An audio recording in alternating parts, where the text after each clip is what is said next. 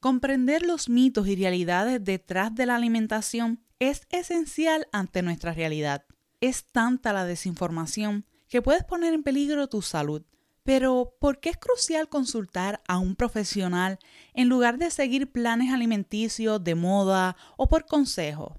¿Cuáles son las consecuencias de las dietas extremas? ¿Cómo los trastornos alimenticios se correlacionan con nuestras decisiones alimentarias? ¿Por qué el número en la báscula no debe ser la principal preocupación cuando se trata de salud? Todo esto y más lo hablamos con el licenciado José Seda. ¿Qué tal si comienzas a decidir qué te vale madres y qué no? Tú eliges. Es hora de que te cuestiones todo lo que te rodea. Que decidas desaprender y aprender para llegar a tus propias conclusiones. Mi nombre es María Esther y en Me Vale Madres el podcast compartiré espacio con expertos y no tan expertos para expresarnos sin miedo sobre una infinidad de temas que deberíamos o quizás no de estar hablando. Traído a ti gracias a quetevalgamadres.com. Te doy la bienvenida a un episodio más de Me Vale Madres. Estoy bien ilusionada con este episodio porque vamos a estar hablando sobre un tema que tiene mucha relevancia en nuestra sociedad. No importa dónde tú estés, con quién estés, siempre el tema de la alimentación está presente en todos lados. Y en mi caso, yo tengo una preocupación y esto incide en la desinformación. Hay mucha accesibilidad, pero al mismo tiempo cualquiera te puede crear un blog, hacer lo que es real y no lo es. Cualquiera puede llamarse experto y tampoco lo es. Y he visto cómo estas personas expertas, entre comillas, te aconsejan con estos planes y estos métodos alimenticios que realmente ponen en riesgo tu salud.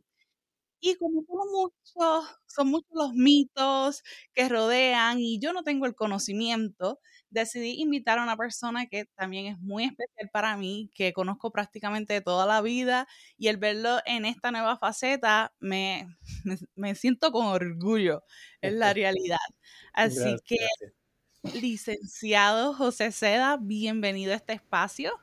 Hola, hola, hola, hola María y ahora a los que nos sintonizan, claro. Estamos, estamos listos para cualquier, ¿verdad? cualquier dudita y ¿verdad? estaremos entonces disponibles fuera de cámaras, cualquier cosa también. Sí. Antes de comenzar y adentrarnos en el tema, me encantaría que primero le dejara saber a nuestros escuchas eh, un poco de ti, de lo que haces, tu profesión y demás. Ok, perfecto. Pues, ¿verdad? Ah, de una forma breve y concisa, este, corrí mi, grado de bachiller en un programa este coordinado, eh, eh, específicamente nutrición y dietética, ¿verdad? En la Universidad del Turabo. Tomó alrededor de unos seis añitos y medio completarlo. Eh, una vez graduado, ¿verdad? Se me dio la oportunidad y fui bendecido en que uno de los centros en donde corrí las rotaciones me aceptaron como empleado. Y hasta el sol de hoy, ¿verdad? Específicamente cuatro años y medio, casi para cinco, pues estoy fungiendo como nutricionista dietista este, en el Hospital Menonita de Caguas, específicamente trabajo ¿verdad? Eh, casos de cuidado crítico, ¿verdad? lo que diga intensivo, intensivo pediátrico, y trabajo también casos de medicina y cirugía, pero principalmente ¿verdad? Este sería cuidado crítico. Eh, en una nueva faceta, pues ahora me estoy abriendo también el trabajo de práctica privada, que eso todavía está en desarrollo, pero vamos por ahí. Sí, me emociona mucho porque yo siempre te, veía como esta persona que estaba enfocado en lo que era la salud en diferentes áreas y verte ahora en estos mares, pues es como que I knew it. Sí, diría que ¿verdad? Desde, desde pequeño siempre tuve algo de interés, eso solo se solidificó ya este, en años de joven, adulto y pues ahí estamos. Ya.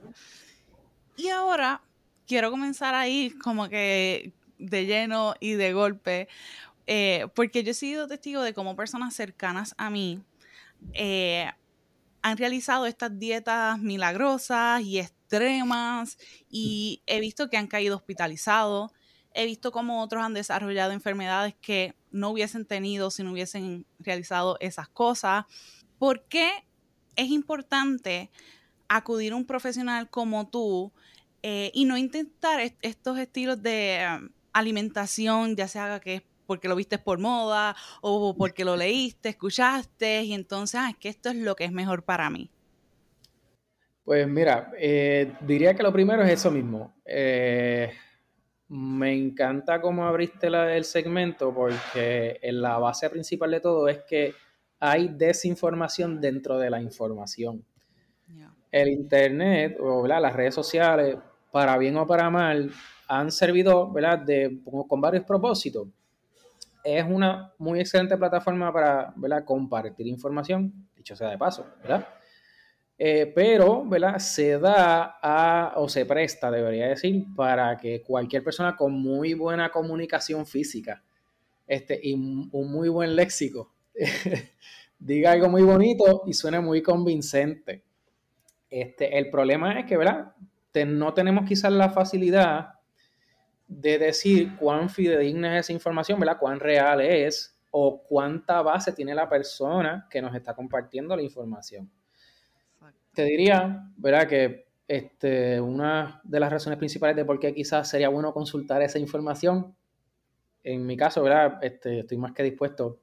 Y es de eso mismo, ¿verdad? Es de poder servir de medio para quizás tener una fuente mucho más sólida eh, y consistente, vamos a decirlo así, de fuentes de información, ¿verdad? Quiero quizás adelantar que eh, parte de las cosas que más he visto es que muchos de estos programas se basan en una idea que sí existe o que ha existido por hace mucho tiempo, pero que no la siguen de lleno, o es quizás una modificación de planes ya sea corrientes o incluso antiguos, ¿verdad? Porque podría decirte que lo que serían las ideas de las dietas cetogénicas, esto existe hace casi 100 años. Y eso, incluso la idea básica, ¿verdad? Dentro de lo que fue el plan de la dieta Atkins, que fue desarrollada por el doctor Atkins hace casi un siglo, Este, ¿verdad? Esas son prácticas modificadas. Este, que, ¿verdad? Sabrá Dios y dentro de esta conversación entremos un poquito en detalle sobre eso. A resumidas cuentas, es más bien esa, esa sería la razón principal. Es por eso de quizás tener una fuente de información mucho más consistente y digamos, ¿verdad? Con un poquito más de, de base o no sé, ¿verdad? Como quieran decirlo, pero este, es más bien ¿verdad? por el hecho de que pasamos por ese sedazo, nos preparamos académicamente hablando para eso. Y parte de nuestra educación continua es eso mismo, es mantenernos informados sobre cuáles son las prácticas nuevas y cuáles son los hallazgos nuevos en investigaciones oficiales, porque dicho sea de paso, podría decirles por experiencia que la nutrición es una ciencia que todavía está en pañales versus la medicina. La medicina está con nosotros de hace siglos y no hace quizás unos 50, 70 años que estamos entonces adentrándonos un poquito más en la nutrición y viendo cómo eso puede aplicarse al diario. Esa sería la, razón principal, diría yo. Sí, es como la psicología y e, es, lo mismo. Es básicamente reciente. Y algo que a mí me choca mucho es que las personas no cuestionan nada cuando ven a estos llamados gurús y así, es como que lo aceptan, lo hagan y se diría Que eso es una muy buena, diría que eso es una muy buena práctica. ¿Verdad? Sea quien sea, incluso nosotros, ¿verdad? Invito a que los que nos oyen o a, los que nos logran sintonizar de alguna forma, a que siempre se tomen esa pequeña asignación de quien sea que, que escuche la información, cuestionenlo y búsquenlo un poquito más allá, busquen si acaso una segunda opinión. Este, pero, ¿verdad? quiero enfatizar en eso, en que quizás esas segundas opiniones vengan de alguien ¿verdad? que ya sabemos que se dedica al ámbito, que quizás haya tenido preparación académica para ello, este, y que podamos evidenciar que de alguna forma ¿verdad? tiene, este, tiene vaqueo, vamos a decirlo así, vaqueo ya sea en términos de información o de base ¿verdad? Eh, científica clínica. Esto va a sonar como un disco rayado, pero es que más bien ¿verdad? sepan que la ciencia eh, y lo que es la investigación, sea, en cual sea, sea el ámbito, en esencia, ¿verdad? Es, intento y error y, ¿verdad? Gracias a entonces esas investigaciones de ver qué salió mal y cómo lo podemos modificar, es que sabemos lo que sabemos, Sí, que tampoco se dejen basar en el hecho de, ah, es que lanzó un libro. Esta persona tiene un libro y olvídate. Ahora mismo cualquiera puede lanzar un libro hablando claro. Ya el tema de, de, promoción y vender ya es otro tema, pero cualquiera puede escribir y lanzar su libro y no por eso significa que tiene el conocimiento y, de dónde lo sacó y todas las cosas. Porque una de las respuestas que he recibido de personas no es que tiene un libro, pero ajá. Sí, sí, es totalmente cierto. Pero, ¿verdad? Pues, por eso de quizás de abundar sobre esa parte.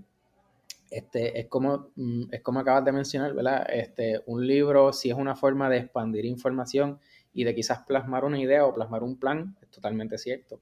Este, y volvemos, es otra forma de fácil acceso a la información. Este, pero eh, es como me acabas de mencionar, ¿verdad? No, esa parte de preparación no es un impedimento o no es un sedazo, no es un filtro para yo poder desarrollar un libro. Que, ¿verdad? Eso no es una, digamos, un requisito que, me, que recomendaría como para, ¿verdad? Tratar de basar nuestra decisión en seguir algún tipo de plan solamente basándonos en un libro. Exactamente. A largo plazo y de la mano con esto que hemos eh, hablado, ¿con qué se puede enfrentar una persona que se la pasa de dieta milagrosa, dieta milagrosa, eh, comprometiendo su salud? Y quizás sin saberlo o sí sabiéndolo, pero ignorando el hecho de que se está comprometiendo, pero quiere ver resultados rápidos y olvídate si esto es saludable o no, yo quiero esta meta. Ok, pues mira, eso puede ser bastante variado. Incluso yo trabajando desde el ámbito hospitalario, que es donde entonces funjo como nutricionista dietista, eh, puede rondar entre quizás problemas mínimos o problemas minúsculos o síntomas minúsculos que pueden resolverse de una manera bastante rápida, ¿verdad? situaciones transitorias o hasta el punto incluso de desarrollar algún tipo de enfermedad crónica causada por algún tipo de práctica inadecuada. En el peor de los casos, sí te podría decir que incluso me he visto con casos que, han, ¿verdad? que desgraciadamente han terminado en muerte por algún tipo de decisión sin mucha, sin mucha orientación, vamos a decirlo así. Y esa es la, parte triste. Hace este recientemente vi la noticia de una influencer este que llevaba un estilo de, alimentación y llegó al punto de ser, eh, no sé si era, creo que era anoréxica, eh, y murió. Murió por deshidratación, ya no se estaba alimentando. Y es triste porque otras personas la siguen y lo ven como, pues es que este es el estilo de vida que yo quiero tener y así, y es fuerte. Exacto. Ahí es donde se vuelve algo incluso interdisciplinario, porque me he visto también en casos de, dado a esas decisiones, eh, tener que acercarnos a un caso desde múltiples especialidades, medicina, nutrición, incluso psicología, psiquiatría, porque ese, ¿verdad? ese es otro ámbito que se está explorando mucho, incluso gracias a esas prácticas, te podría decir que se está incluso incluyendo, fui un poquito redundante ahí, pero se está ¿verdad? incluyendo dentro de diagnósticos nutricionales y diagnósticos médicos un término que se está adoptando como ortorexia.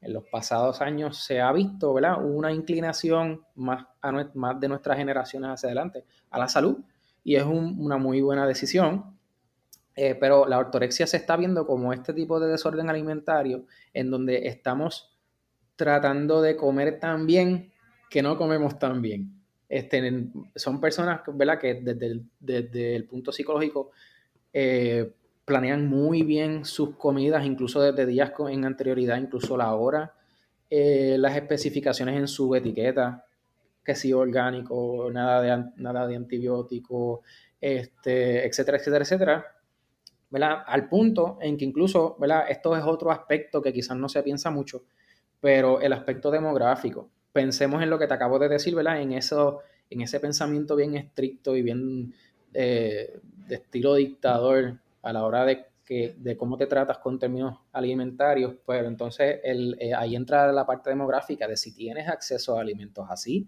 de si, no, de si son costo efectivos, de que si es un plan que puedes seguir a largo plazo porque son personas que incluso, ¿verdad? En lo que hemos podido ver, o en lo poco que hemos podido eh, expandir el conocimiento en ese aspecto, son personas que al no tenerla, pues simplemente no comen. Y solamente consumen alimentos que tienen ese criterio. ¿Verdad? Que, eh, ¿verdad? Este, incluso hasta comer muy bien puede ser un problema, por eso de decirlo de alguna forma, ¿verdad? No, no diría que sería la mejor explicación, pero podemos, podemos utilizar eso, esa base. Sí, todo en extremo. Y de la mano con eso, este, viene esta pregunta que, que había, fue como que de estas primeras preguntas que sabía que quería hacerte, porque está el asunto de saltarse comida, este, ya sea porque ah, es que eso no es saludable, pues no voy, a, no voy a comer, porque, por ejemplo, salí, no me puedo preparar nada, pues olvídate, hasta que no llegue a mi casa no me hago nada. Eh, y también estos ayunos para poder bajar de peso. Yo he escuchado personas decir, no, yo estuve tres días sin comer, mi cuerpo no me pidió nada, a mí no me dio hambre. Y me preocupa porque esos son eating disorders. O sea, ya, ya estás entrando en otra categoría y, y los escucho hablar y me preocupa, o sea, y, ya estos son otros asuntos y, demás, pero ¿a qué se están exponiendo? ¿A qué están pues exponiendo su cuerpo? Este, te podría decir, ¿verdad? Eh, en ese caso, quizás vámonos por esa línea. Eh, la parte de los, de los ayunos, vamos, vamos a cogerlo un poquito con pinza porque, ¿verdad? Volvemos. Te podría decir que desde incluso mi, mi área de trabajo, este, los ayunos son una práctica relativamente nueva que incluso muchos de nosotros, volvemos, ¿verdad? Cada uno, a pesar de su preparación, incluso entre nosotros, desarrollamos nuestro librito, pero por darle un poquito de más información sobre esa, sobre esa área del ayuno, es una práctica nueva que incluso muchos de nosotros nos hemos visto este, aptos o más bien hemos visto la el potencial de utilizarlo. Ya mismo voy a dar un poquito más de base. Este, la idea se basa en reducir el tiempo que tienes para comer.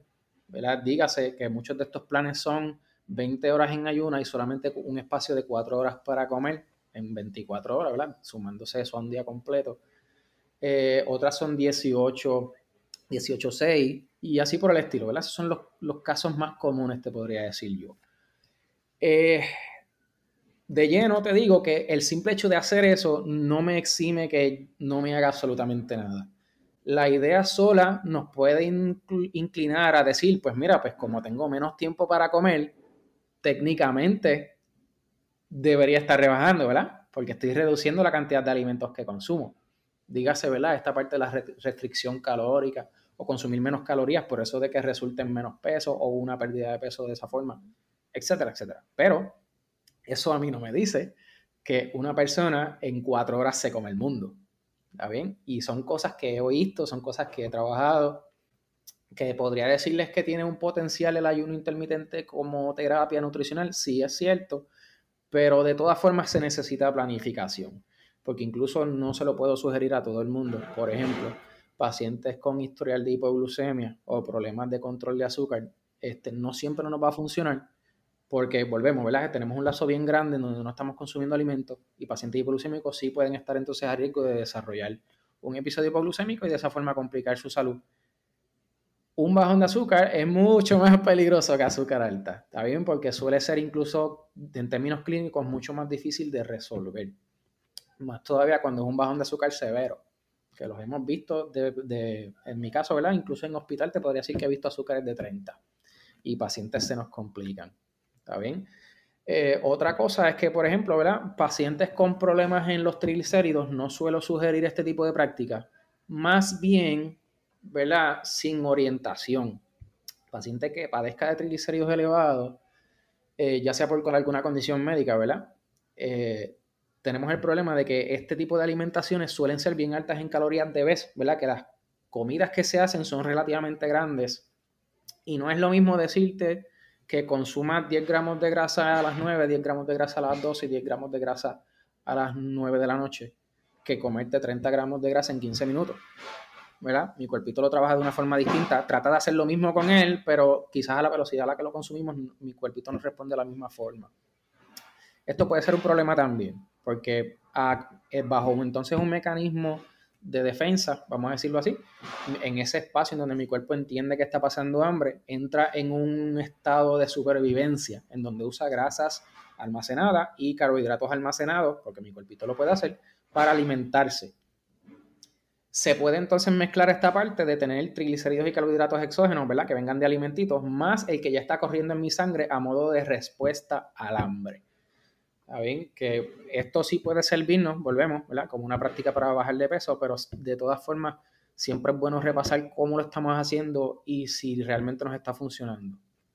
Este, ya la parte del ayuno por tres días, eso ya entra en otro, en otro espectro. Porque, ¿verdad? Si existe la posibilidad, ¿verdad? De por poco tiempo o por un lazo de tres días, vamos a poner ese escenario, en donde mi cuerpo no necesariamente necesita calorías de afuera.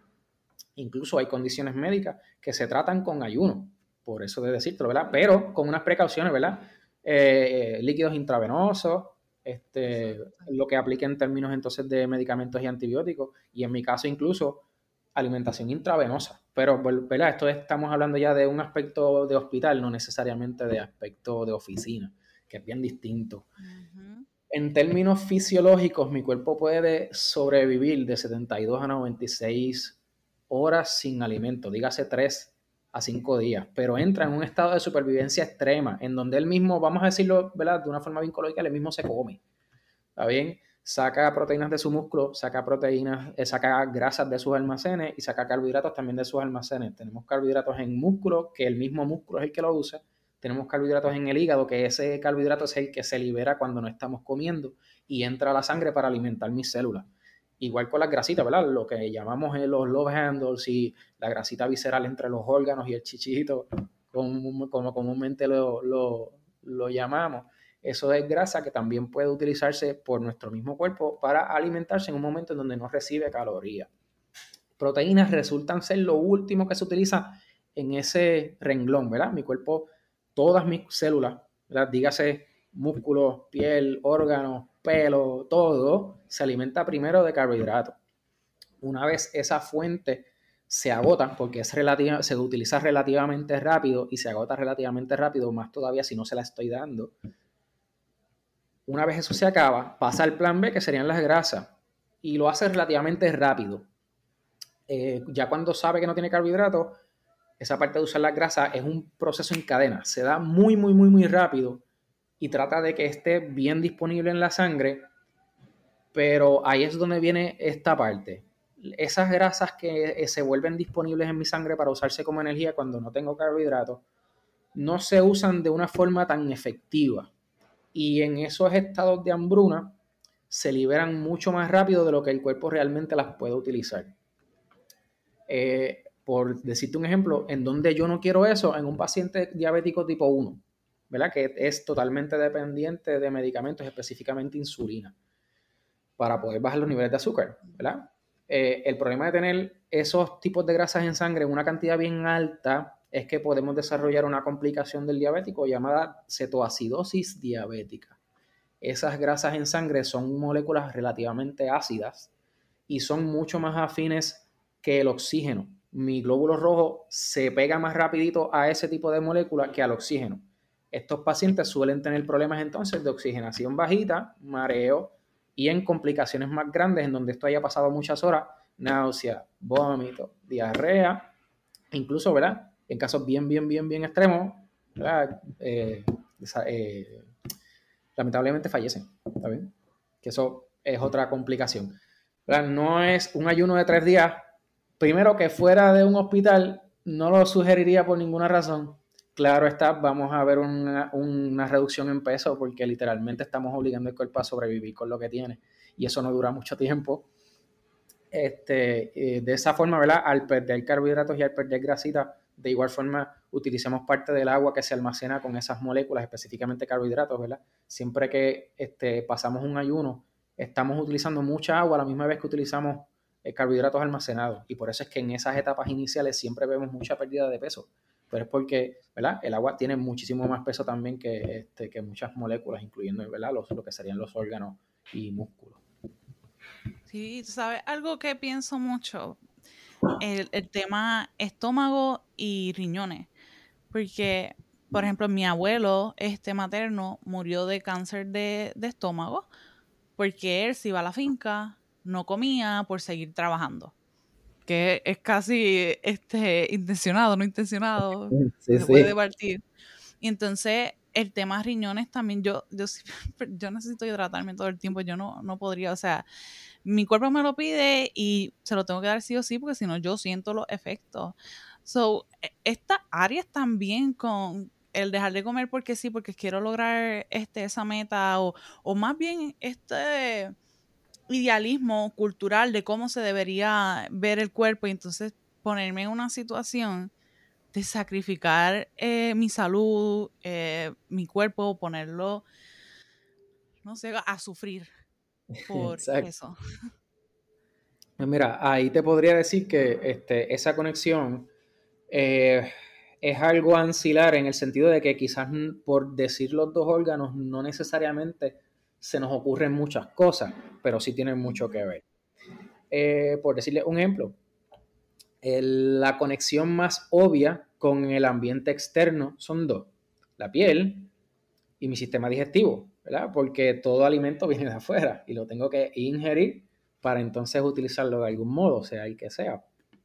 Eh, podría decirte de mi experiencia que esa parte del cáncer gástrico, ¿verdad? Eso, esto tiene muchos detonantes y todavía el cáncer hay muchas, hay muchas nubes grises en el sentido de que hay muchos aspectos que en términos médicos todavía no se conocen, menos todavía en, la, en el aspecto nutricional. Este, porque ¿verdad? esta parte en donde el cáncer se detona es bien individual para cada persona y no necesariamente muchas personas bajo el, bajo el mismo eh, factor de estrés o bajo el mismo escenario van a desarrollarlo, ¿verdad? Eso todavía no se conoce muy bien. Ahora, ¿verdad? Esa conexión de estómago-riñones quisiera abundarla porque es un muy buen punto. Eh, volvemos, ¿verdad? Esas son las dos conexiones que tenemos de manera rápida, vamos a decirlo así, con el ambiente externo, lo que sería la piel, ¿verdad? Eh, vamos a quizás meter el sistema respiratorio, ¿verdad? Porque por obvias razones, ¿verdad? Inspiramos y expiramos todo el tiempo.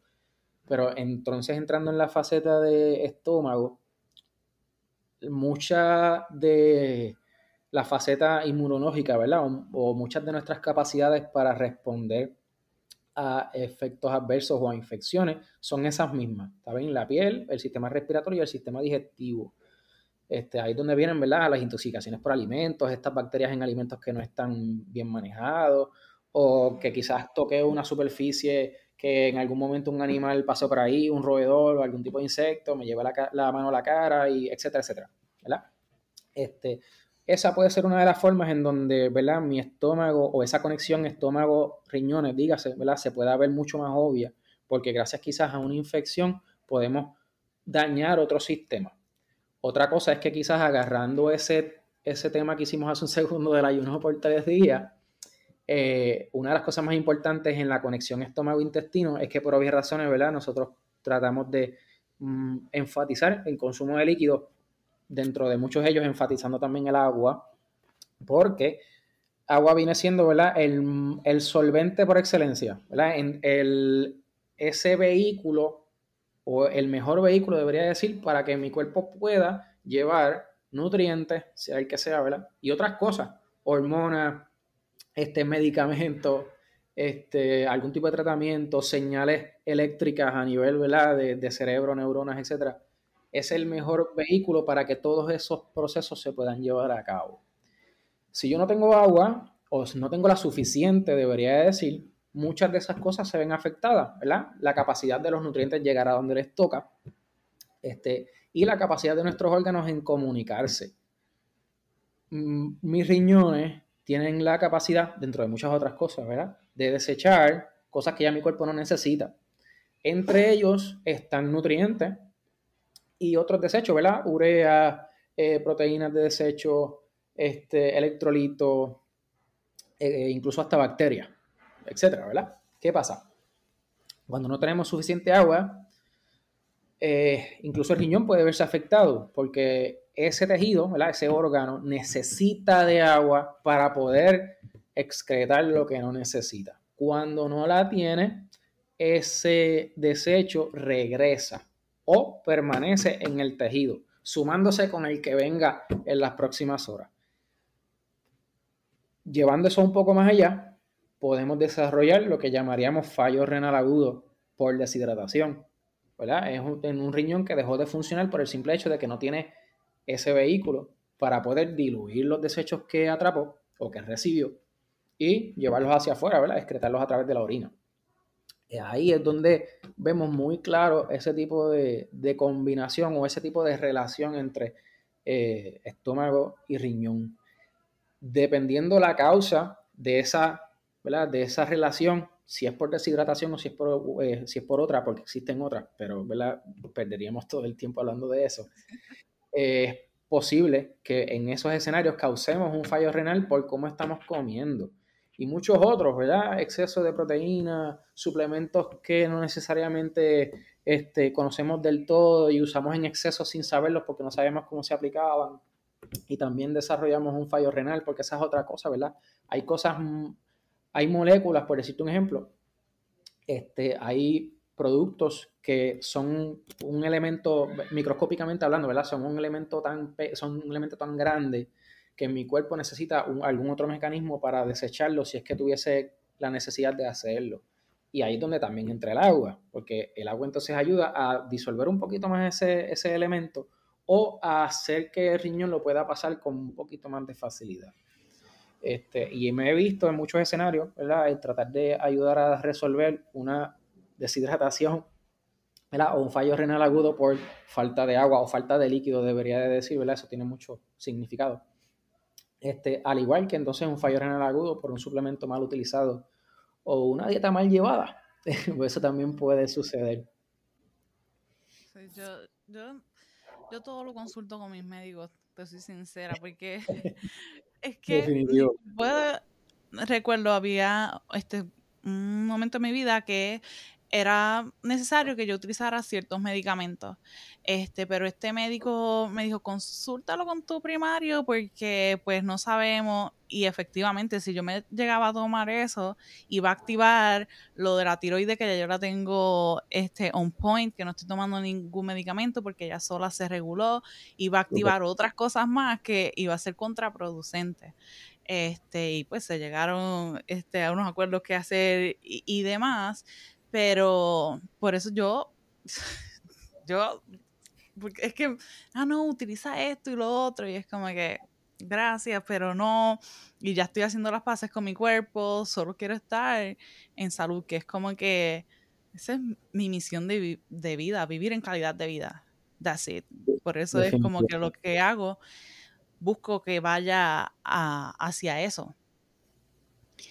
Y de la mano con esta este, mini historia mía, eh, uno de los mitos que, que se escucha y demás es que el peso es sinónimo de salud, de bienestar, eh, cuando realmente no lo es.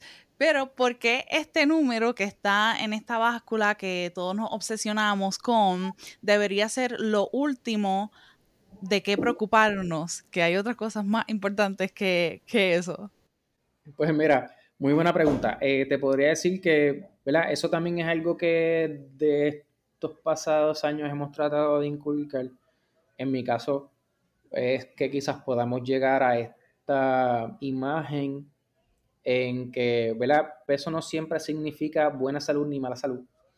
Eso va de la mano con otros aspectos, por eso es que siempre ven que ya sea en oficina de nutricionista o oficina de médico, preguntan, alérgico a algo, comes de todo, eh, vives solo, trabaja, sabes cocinar, sabes leer, sabes escribir, porque eso nos sirve para poder entender otras facetas del diario, este, incluyendo peso, ¿está bien? Porque eso es otra cosa ¿verdad? Tenemos estos escenarios en donde se demoniza o se menosprecia quizás una imagen física y hasta cierto punto puedo decir que tienen una base, ¿verdad? Porque también es cierto que un peso excesivamente alto sí repercuta en muchos problemas de la salud, pero cierto por ciento por encima de este peso ideal puede todavía no presentar un problema incluso personas ya de fábrica, vamos a decirlo así, se predisponen a retener un poco más de peso que otras personas y eso no significa que vayan a ser una persona eh, enfermiza. Incluso aquí hay personas con condiciones de salud que los llevan a ser delgados y delgados son enfermizos. ¿Está bien? Atando lo que hablamos hace un segundo los desórdenes alimentarios, específicamente la anorexia, que son los que suelen ser bien delgaditos están bien preocupados con su físico y, e incluso tienen una visión dismórfica, ¿verdad? Dismórfica siendo que a pesar de estar delgados se miran en el espejo y todavía se ven gruesos. Eso es otro aspecto que también se necesita tratar. Eh, otro ejemplo puede ser, eh, ¿verdad? Esto no siempre va a pasar, pero estas personas tienden a ser delgadas, personas con algún tipo de necesidad de operación intestinal, ¿verdad? Que necesiten sacar parte de su intestino porque estaba dañado, sea por alguna fisura, sea por alguna obstrucción, sea por alguna perforación de intestino. Este, suelen bajar mucho de peso en todo ese proceso porque ya su intestino no funciona igual, no absorbe los nutrientes de la misma forma, más suele haber una evolución en cómo necesitan comer por el hecho de ir adaptándose a su nueva, A su nueva forma. De igual, eh, siguiendo esa misma línea, tenemos el escenario de enfermedades como Crohn's, enfermedades como colitis ulcerativa, que no necesariamente van a ser delgados, pero están bien predispuestos a perder peso porque tienen un escenario similar. Su cuerpo, específicamente su intestino, pierde eh, una capita que nos ayuda a absorber los nutrientes de manera correcta. Tienen episodios donde pueden tener mucha diarrea y diarrea sí es causante entonces de que no absorbamos bien los nutrientes porque no permiten que vayan con la rapidez o la lentitud, como quieras decirle, suficiente para que puedan ser absorbidos de manera correcta. Tienes dos problemas ahí. Tienes el hecho de que la superficie no es suficiente para absorberlo completo y que la velocidad de ese tránsito termina en añadir ese problema de, una mala absorción.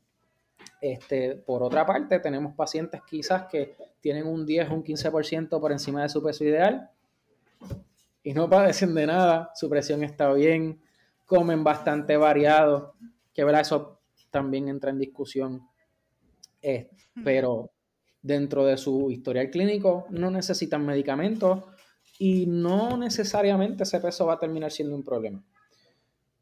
Existen, eso sí, existen condiciones que ameriten una pérdida de peso, pero eso ya es otro cantar, Muchas siendo diabetes tipo 2, ese, esa baja en peso resulta ayudar entonces al páncreas a producir eh, insulina de mejor calidad, absorber mejor el azúcar que consumimos. Eh, y otro aspecto vendría siendo, por ejemplo, En, eh, en, casos de obesidad mórbida, perder peso va a ayudar mucho a estos pacientes a mejorar su presión y a mejorar mucho los síntomas de problemas respiratorios que casi siempre pueden traer. Ese peso excesivo trae problemas en que no es lo mismo dormir vamos a poner un ejemplo. No es lo mismo dormir boca arriba que dormir boca arriba con alguien sentado en tu pecho. Es algo que es una, un ejemplo que me gustaría, que me gusta usar mucho, porque a veces me preguntan que por qué recurre ese tipo de problemas. Y ¿verdad? una respuesta bastante obvia es que tienen mucho peso con que cargar y el espacio torácico, ¿verdad? El espacio, en su, el espacio que tienen sus pulmones para expandirse y contraerse no es el mismo. Y la cantidad de oxígeno que entra y sale, pues tampoco es la misma.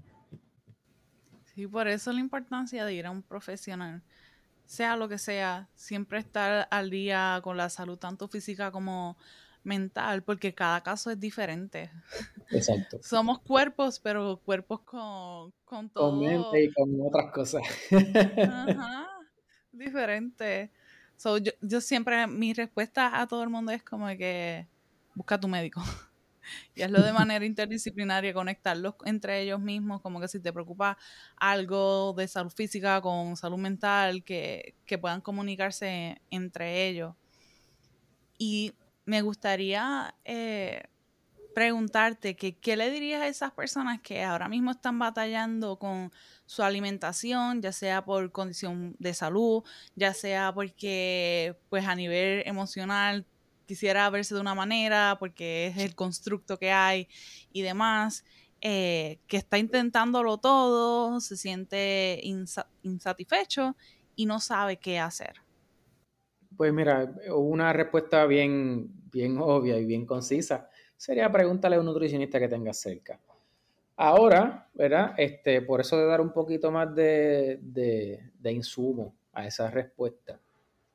eh, está esta faceta en donde necesitamos sentarnos, analizar qué puede estar pasando y todos los aspectos que mencionamos hace, hace unos minutos, ¿verdad?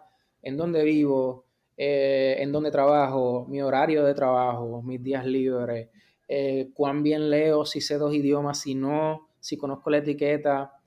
Y esta parte que me gusta repasarle mucho a los pacientes que a veces se pasa por alto y es qué tengo disponible. Porque yo te puedo decir algo bien bonito, pero si te queda bien lejos o simple y llanamente en los lugares que tienes cerca para procurar alimentos o algún tipo de producto no lo tienen, no me sirve. ¿Está bien? Eh, es más bien ajustarse lo más que se pueda a nuestra realidad y poder ver qué podemos hacer con lo que tenemos. La parte del peso, siempre les digo también eso mismo, repaso en el análisis que hicimos de no necesariamente eso va a significar algo malo, pero entrando entonces en los deseos de paciente, de verse quizás de alguna forma, si la condición lo permite, no hay problema. Es algo que se puede también explorar si es que la pérdida de peso no resulta problemática para alguna condición existente. Si es que entonces lo vemos necesario porque también puede traer algún otro tipo de beneficio. Y eh, optar por probar diferentes modalidades. Porque sí, ¿verdad? Esta parte de comer variado y moderado es como la regla general, pero ajustándolo a condiciones y a realidades, eso puede no ser el caso o puede no necesariamente resultar en la forma más fácil o efectiva de bajar de peso. Que volvemos, ¿verdad? Hay muchas formas de bajar de peso. Lo que buscamos es la que sea más consistente y la que sea más real o vaya más acorde a cómo el paciente corre su diario. Por eso de tratar de asimilarlo lo más que se pueda y de, de ser posible no interrumpir ese ritmo, que pueda formar, que pueda, podamos hacer esa transición de que sea una práctica diaria y que salga casi natural, que pueda ser parte de su diario sin afectar otros ámbitos, ámbito social, ámbito económico, etc.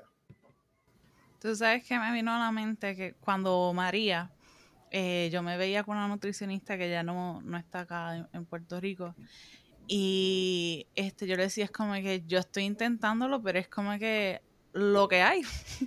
Tengo que alimentarme eso, lo que aparezca. Y ella este, me dijo esta, esta frase que fue como que cada vez la tengo en la mente y conecta con eso que estás diciendo porque es real, las condiciones sociales no son las mismas para todo el mundo.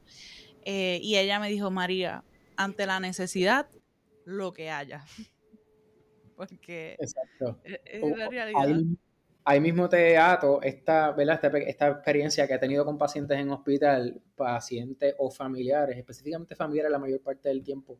Me dicen quizá, eh, paciente no come, estamos preocupados eh, y lo que quiere comer es tal cosa. Yo digo, eh, digamos que tengo un paciente diabético que no quiere comer y digamos que quizás la situación amerita que pues quizás una, una, persona de edad avanzada o alguna condición que puede, que puede causar falta de apetito o que bajo tratamiento tengan falta de apetito y lo que quiere, pues quizás para un diabético yo no se lo sugeriría, por ejemplo, vamos a decir que lo que quiere es un jugo, lo que quiere es una batida, pero no está comiendo más nada, dale la batida, ¿está bien?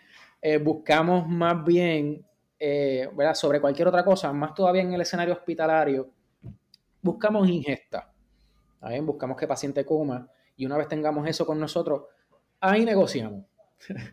buscar entonces la, la, mayor variedad posible eh, dentro de este espectro de poder trabajar con, también con condiciones de salud a la vez que estamos trabajando con los alimentos.